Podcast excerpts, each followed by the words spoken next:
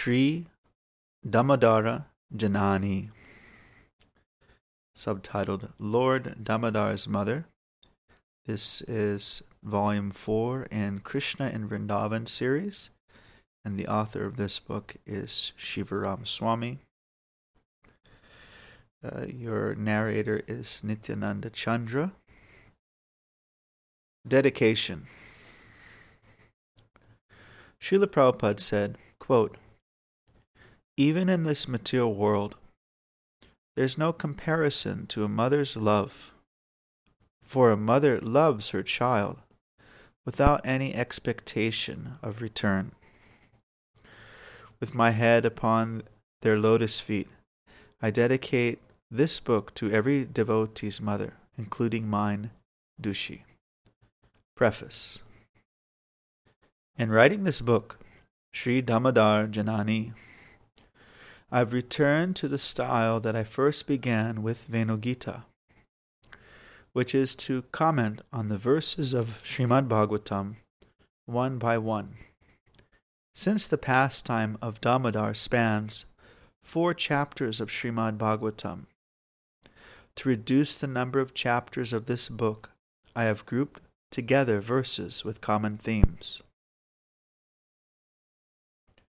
As with Venugita, I have based my commentaries on those of previous acharyas and on other scriptures. The commentaries are those of Sridhar Swami, Sanatana Goswami, Jiva Goswami, Srinath Chakravarti, Vishwanath Chakravarti Thakur, Baladev Vidyabhushana, and Srila Prabhupada. It was my good fortune that at my request in the spring of 1999, the late Gopiparanadhana Das Adhikari translated all the Sanskrit commentaries to the verses and chapters relevant to Damodar Lila. I feel honored that this book is based on his translations. The other scriptural references are Padma Purana, Brahmavaivarta Purana, Brihad Bhagavatamrita, Ananda Vrindavan Champu, Sanatan Goswami's commentary on Sri Damodarastakam, and Gopala Champu. This book is written completely as a narrative, and so the readers will not find references, either by the way of a footnote or an endnote, to each and every detail that was derived from either the acharyas or the scriptures. Some may, readers may miss that others may consider it a fault. I hope most will like the overall effect thus created. I chose this literary technique primarily because it is the most readable narrative for the widest audience. In addition, it also maintains consistency in the writing style and avoids dotting the text with superscript numbers. Having said that, I have not neglected to provide references for points that I have considered to be of special interest. Evidence in support of poetic license. In support of this book's method of composition, its apparent lack of direct referencing, and the introduction of additional characters are offer Srila Prabhupada's own understanding of the freedom that a narrative or a summary study is entitled to. Once a disciple inquired, how was it that, in writing Krishna book, Srila Prabhupada appeared to, to be taking certain liberties to communicate to his audience. For example, in chapter 14, Brahma is quoted as saying, quote, Therefore, as it is said in the Bhagavad Gita. However, the verses of the Srimad Bhagavatam do not make reference to the Bhagavad Gita. Neither had Krishna, still a child, yet spoken it. Srila Prabhupada's answer to the query was, quote, Therefore, I have called it a summary study. Summary study means I can do what I want. End quote. This answer, quote, I can do what I want, is relevant in that it speaks about a genre of a book and not about Srila Prabhupada's prerogative as an acharya. The conclusion to be drawn is that Vaishnava authors have literary license. Of course, such a license must adhere to the practice of previous acharyas and be faithful to the principles of mellows, rasa, and philosophy, tattva. But license is there. Observing further how Srila Prabhupada wrote Krishna book, we may note that nowhere in the text does Srila Prabhupada make reference to the fact that his book is a summary study on the commentaries to the verses of the Srimad Bhagavatam, as well as the verses themselves. Srila Prabhupada does occasionally refer to the acharyas like Sridhar, Jiva, and Vishwanatha, but he does so without specific annotation. Neither does he reference every individual point that he gleans from their commentaries although his divine grace certainly extracted much content from his predecessors.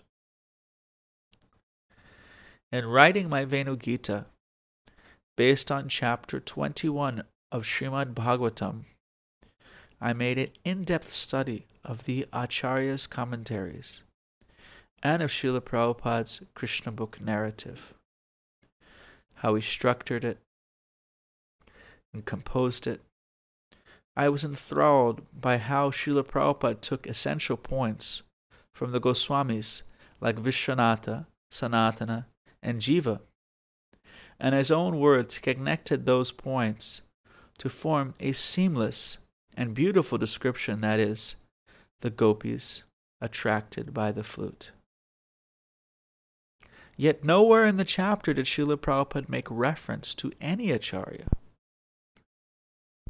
I present these arguments to give support to the style in which this book is written by citing Srila Prabhupada's example and composing Krishna book. Readers may thus understand why I wrote this book the way I did. The rest of this preface presents how I cons- consolidated the Bhagavatam verses, commentaries, and scriptural references into this book's narrative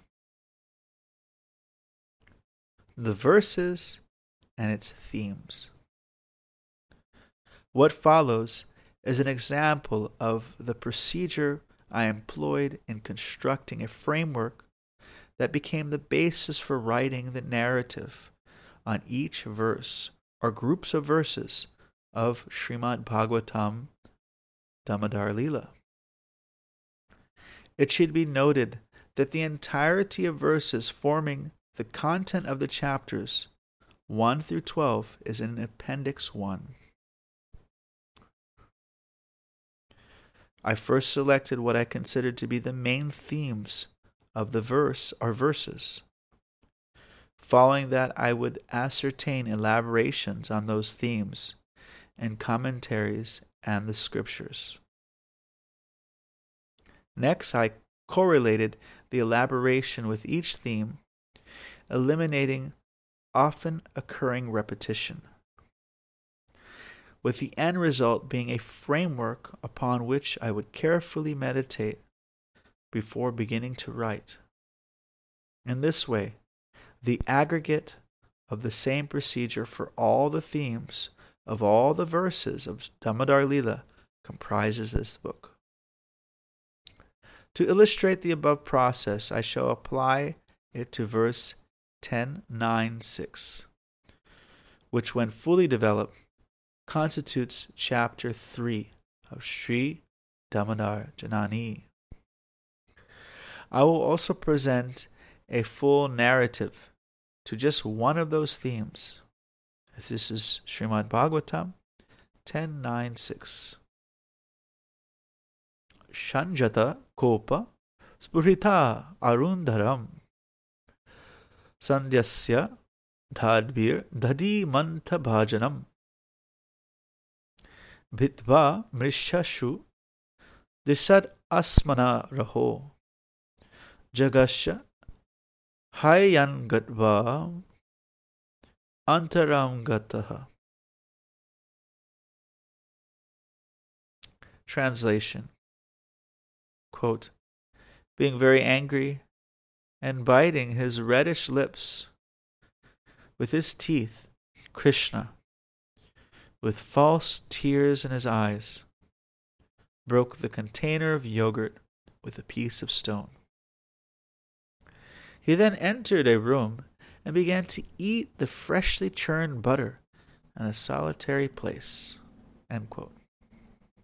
Purport Quote, It is natural that when a child becomes angry, he can begin crying with false tears in his eyes.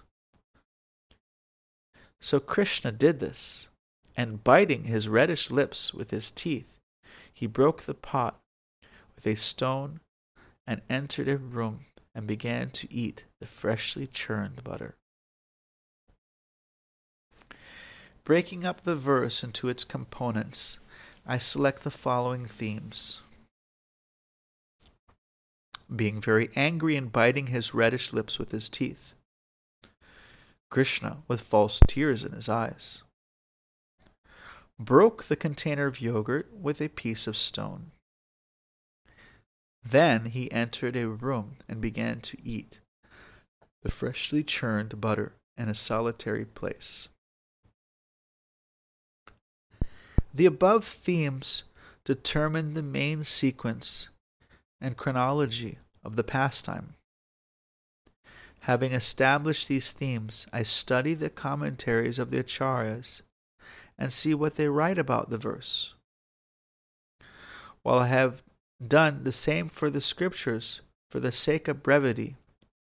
In this example, I have only selected one text, Gopal Champu. The commentaries. A few of the many commentaries are presented below. These are transcriptions of Gopiparanadhana Prabhu's dictation, and while they're rough, still they give insight into what was spoken during the translation process. It begins with Sridhar Swami's commentary. Gopi Purana Dhanandasa. Quote, then this word, drishad ashmana. This word means a small stone. Literally, the word is Shilaputra, the son of a stone, a small rock although technically drishad, a grinding stone. Antaram just means that he went inside the house, raha, in a solitary place. He was eating navanita, new butter. Navanita is new, the new butter, just freshly made from yesterday's yogurt. That is Sridhar Swami's verse 6. End quote. Next follows a lengthier commentary by Sanatan Goswami. Gopiparanadhana Dasa. Quote, Beginning 6, verse 6, Krishna got angry. This is describing this, and other adjectives there are describing the sweetness of a mother's absorption and affection and the childhood pastimes. Now we know this mood is real because all these different sentiments were arising simply in his mind and they were being enacted in a private place. They weren't a public display, they were real. He wasn't putting on some show. There was no one to show it to. No. We are talking about Krish, about the anger Krishna is showing. This is real because it was rising out of his mind. It's a manifestation of something coming out of his inner mind and is being exhibited in seclusion. It is not a public show. It has to be accepted as factual. From the mature point of view, although it is certainly false and in vain, not factual. From the realistic point of view, what he is feeling is real. Still, it is said to be tears are false because he's showing these tears simply out of the nature of a child. We read before, because he has no real reason to cry, it is just the nature of a child to cry like this. Then there's a quote from the Bhatti Kavya, a poet who is famous for writing a couple books of poems that are just meant to show all the different rules of grammar things that are so obscure. His name, Bhatti, two dots under the two T's. And the grammarians, the students of grammar, read his poetry because he goes out of his way to give examples of every obscure rule of grammar that you never seen anywhere. And the quote is La, that is just to say, he sees her laziness or fatigue and it is said there. In that verse, it begins like that. Bhatti is saying that the fatigue is false. Anyway, he is saying it is just like the case of the Bhatti poem, wherein this lady is showing false fatigue. It doesn't mean that she wasn't actually tired, showing some exaggerated motion of it. I don't exactly understand this phrase. He's just comparing Krishna's, what's called false tears, to this false, so called false fatigue of this lady, even though she is really tired. But something false about it. There's something false about Krishna's tears, even though he is actually upset. He doesn't have a real reason to cry or else, yadva, or else. And then he gives another explanation of sometimes it is really not false tears. Sometimes he is deceitful and shows false tears, but not in this case. In this case, the tears are real because he is not satisfied, satiated. And this indication this is indicating that the Shukadev Goswami is the witness of this, and he is expressing himself humorously. In a humorous way, Shukadev is introducing a note of humor here. Then it is a repeat about the little stone that was used so when he broke could break the pot carefully without making a sound. Then he took the milk that had the previous day, the yogurt from that. The next day is churned into butter. And it was that fresh butter which alone is used for making ghee. Now that is the opinion of the other. Now there is another authority who has another idea. He says Hayan Gava is the butter. Now we know. Now we we don't have Katya's dictionary, but we have have it from the commentary of somebody called Kshir Swami. It seems to be Sanatan Goswami. He quotes all these different authorities. Jiva Goswami does too. Shiva Ram Swami. Do you think this is Sanatan Goswami, Gopi Purana. That is my first impression. That is the first one is Sanatan Goswami. Now, taking the second view, that it is the butter, not the yogurt. In any case, it doesn't make much difference. There's no real contradiction because one of them is taken from the other. One is the product of the other, and they're both coming from the same milk. Now following now follows Jiva Goswami's Gopal Champu as translated by Bhanu Swami. Quote, Meanwhile, Krishna was very disturbed to be refused what he demanded. In anger, he bit his curling reddish lips, and from his eyes he sent forth rain of tears. He hit the pot with the churning rod and then broke it open with a stone.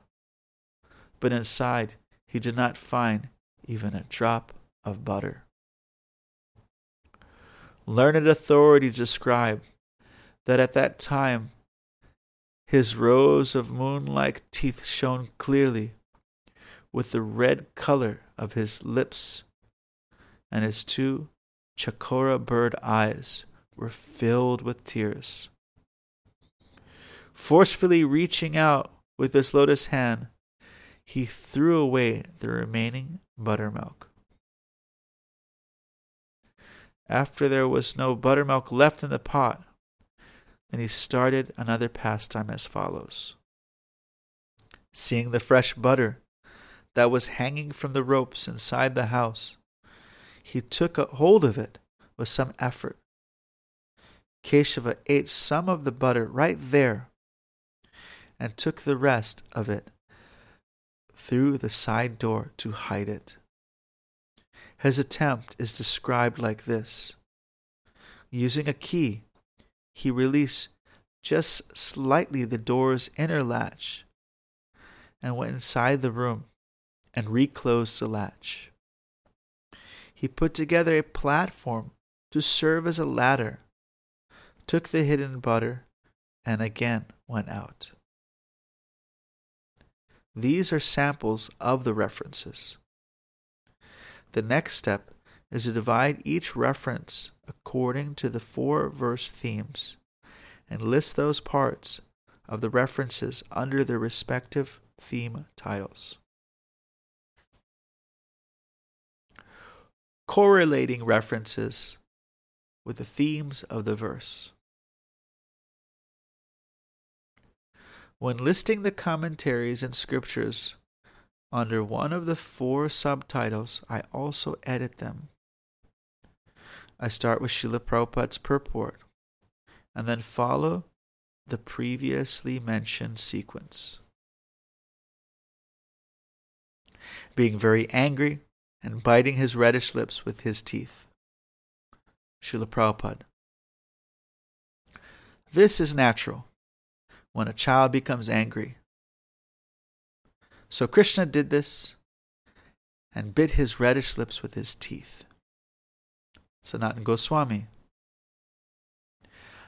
Just because it says that he cried false tears does not mean that Krishna's anger is feigned.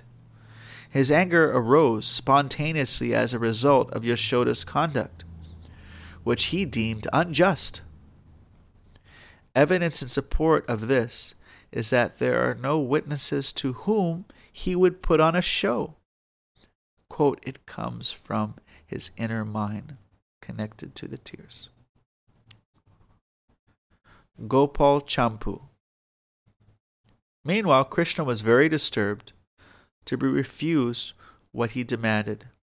In anger, he bit his curling reddish lips. Krishna with false tears in his eyes. Srila Prabhupada. It is natural when a child becomes angry, he can begin crying with false tears in his eyes. Sanatan Goswami. From a mature or realistic viewpoint, the tears resulting from, the, from anger are false in that they are childish, the nature of a child. The example given by the poet Bhatti in the Bhatti Kavya is just as women sometimes make a natural show of fatigue, although not tired. Similarly, Krishna makes a sh- show of tears, although not crying, but it is still natural. In reality, he has no reason to cry. Alternatively, Yadvat sometimes, although sometimes, in being deceitful, he does show false tears. This is not the case because his hunger is not satisfied. Additionally, Sukadev Goswami introduces a note of humor in his language, and that he is a witness to Krishna's expression of false tears. Gopal Champu. His eyes sent forth a rain of tears, broke the container of yogurt with a piece of stone. Srila Prabhupada. He broke the pot with a stone. Sridhar Swami. Then this word, Drishat Ashmana, means a small stone. Literally, the word is Shilaputra, son of a stone, small rock, although technically Drishad is a grinding stone. Sanatana Goswami. Krishna uses a little stone to break the pots so that he would not make a sound. Gopal Champu. He hit the pot with the churning rod and then broke it open with a stone. But inside, he did not find even a drop of butter. Learned authorities describe that at that time his rows of moon-like teeth shone clearly, with the reddish color of his lips, and his two chakora bird eyes were filled with tears. Forcefully reaching out with his lotus hand, he threw away the remaining buttermilk. In brackets, in other words, he cried again in frustration because his mother had been doing all this churning for nothing. Bracket. Then he entered a solitary room and began to eat the freshly churned butter in a solitary place.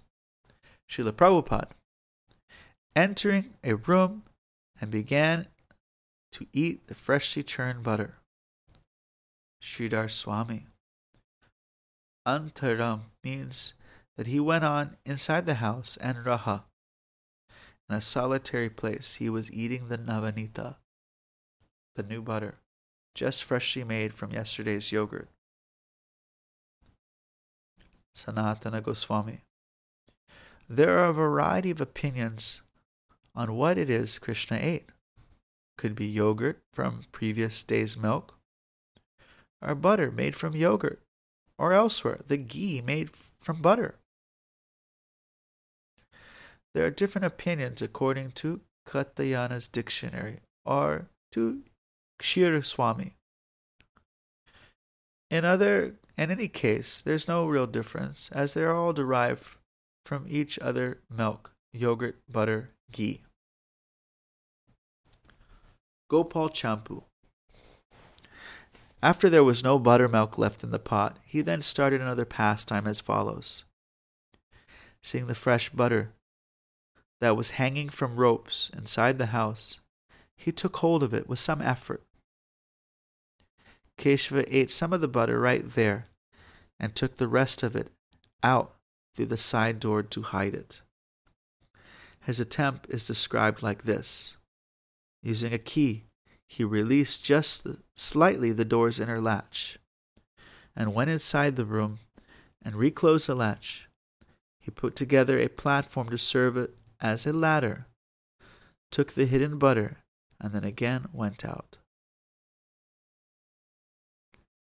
synthesizing the commentaries on themes into one narrative. I have shown how I have correlated a few commentaries and a scripture. The same was done for all other references on this verse. Synthesizing those references also includes resolving or, in the absence of a resolution, presenting variations on details of a theme, either in the text, an endnote, or an appendix.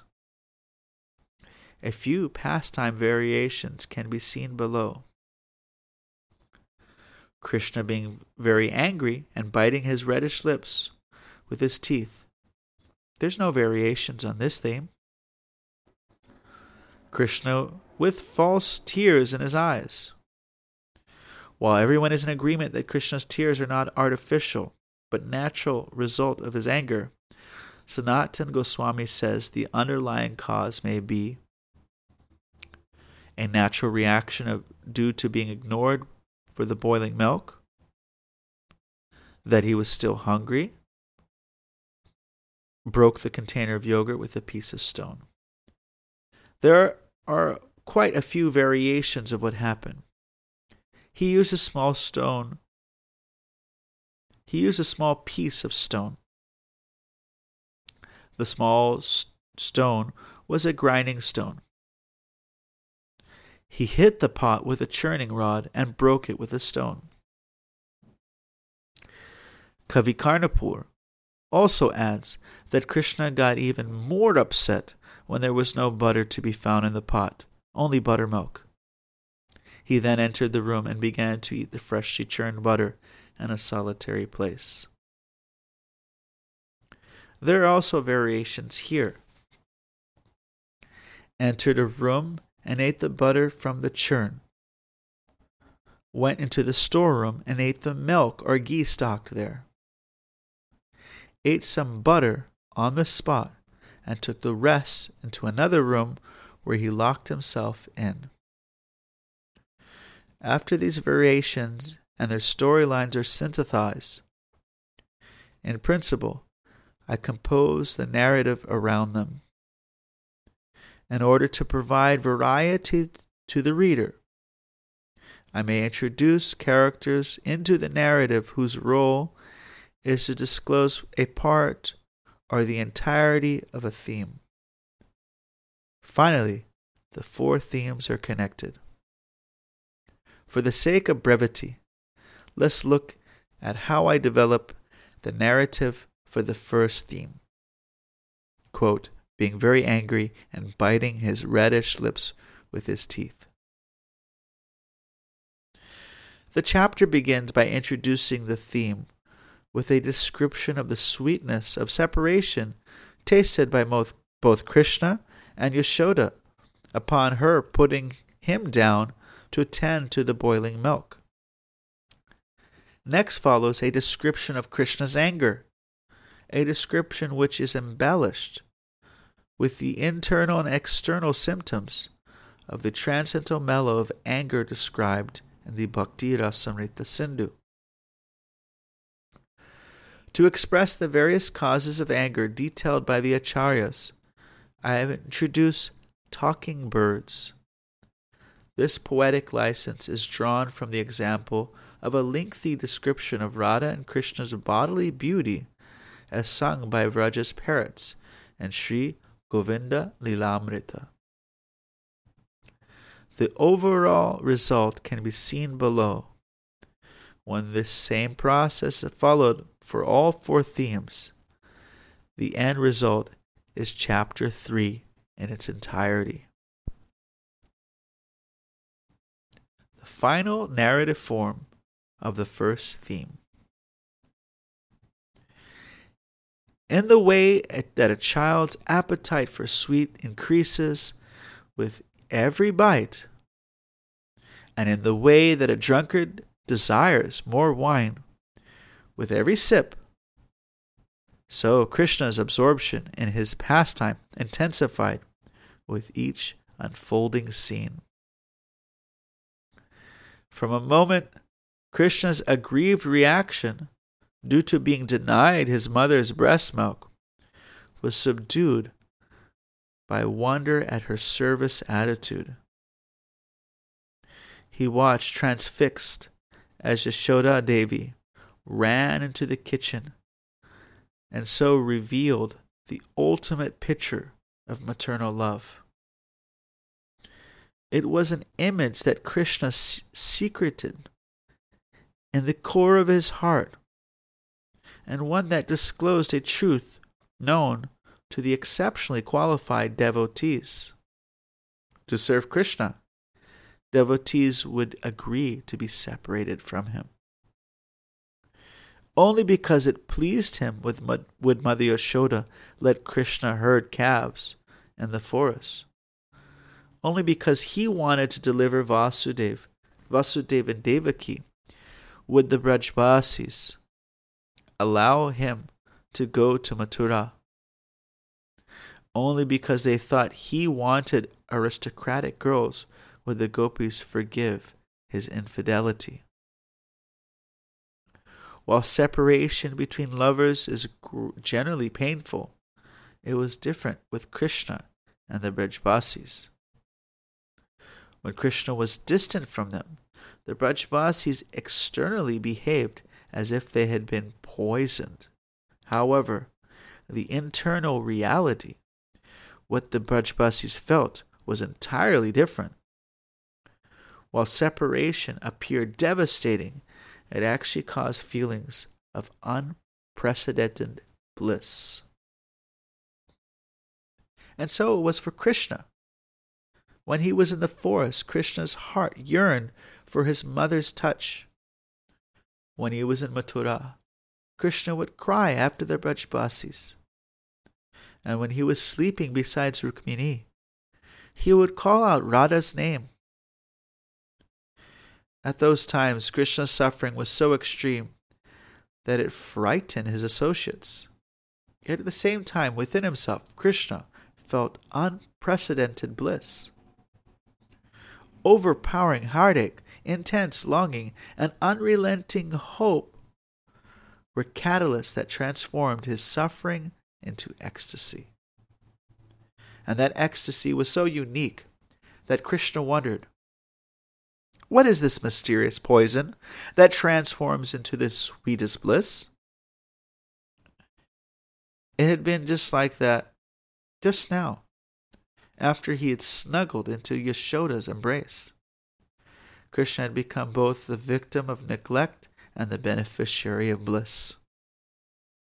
It was an extraordinary experience, one that he continued to enjoy until his rebellious mind thought, She has left me for some milk.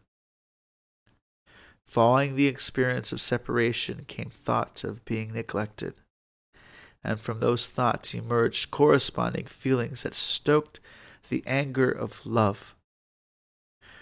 Burned thus by the fire of indignation, Krishna boiled like a baby volcano. Mother Yashoda was also a beneficiary of similar but even more intense sweetness. Upon feeding Krishna, she had tasted the heavenly nectar of his touch, and when she put him down, she drank the abysmal poison of his absence. But as she rushed to save the boiling milk, her ecstasy amazingly increased step by step. Like Krishna, she was too was intoxicated by the love of separation. However, because he was the object of love and she was the subject, because he was unlimited and she was limited, her pleasure, both nectarian and poisonous, were a hundred times greater than his. So when divine love forced Yashoda to rush to the stove, she was so disoriented that in an invisible way, Yogamaya had to guide her. Knowing that his mother's bliss exceeded his own, Krishna felt further deprived. Another injustice! Pierced thus from multiple directions, his mounting anger finally erupted. Although a little boy of three, Krishna was the origin of anger, material and spiritual. The forms of Virabhadra and their Nrsimha may have appeared ferocious by comparison to baby Krishna, but the fierceness of the anger that he felt was no less than theirs. In this way, the frustration of being neglected, jealous, jealousy of the boiling milk, and the injustice of being spiritually shortchanged caused a host of bodily symptoms.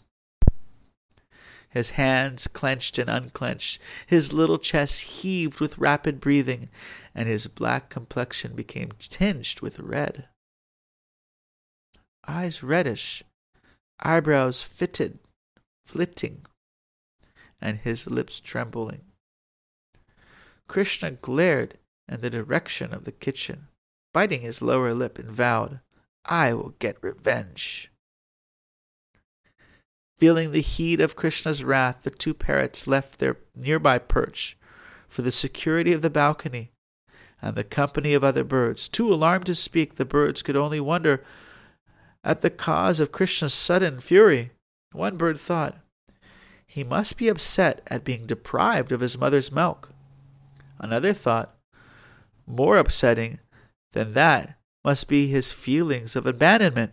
Yet another, For such a young child, the pangs of unsatiated hunger are most upsetting. Finally, one bird tweeted softly, His anger is most natural for a young child. It ari- and arises spontaneously and without cause. Although they could not agree that Krishna's anger was even real, the birds huddled together lest it were, and more or less its so being directed at them. But when a shower of hot, angry tears issued from Krishna's lotus eyes, the birds became convinced that Krishna's anger was heartfelt, although few remained convinced that it was a show.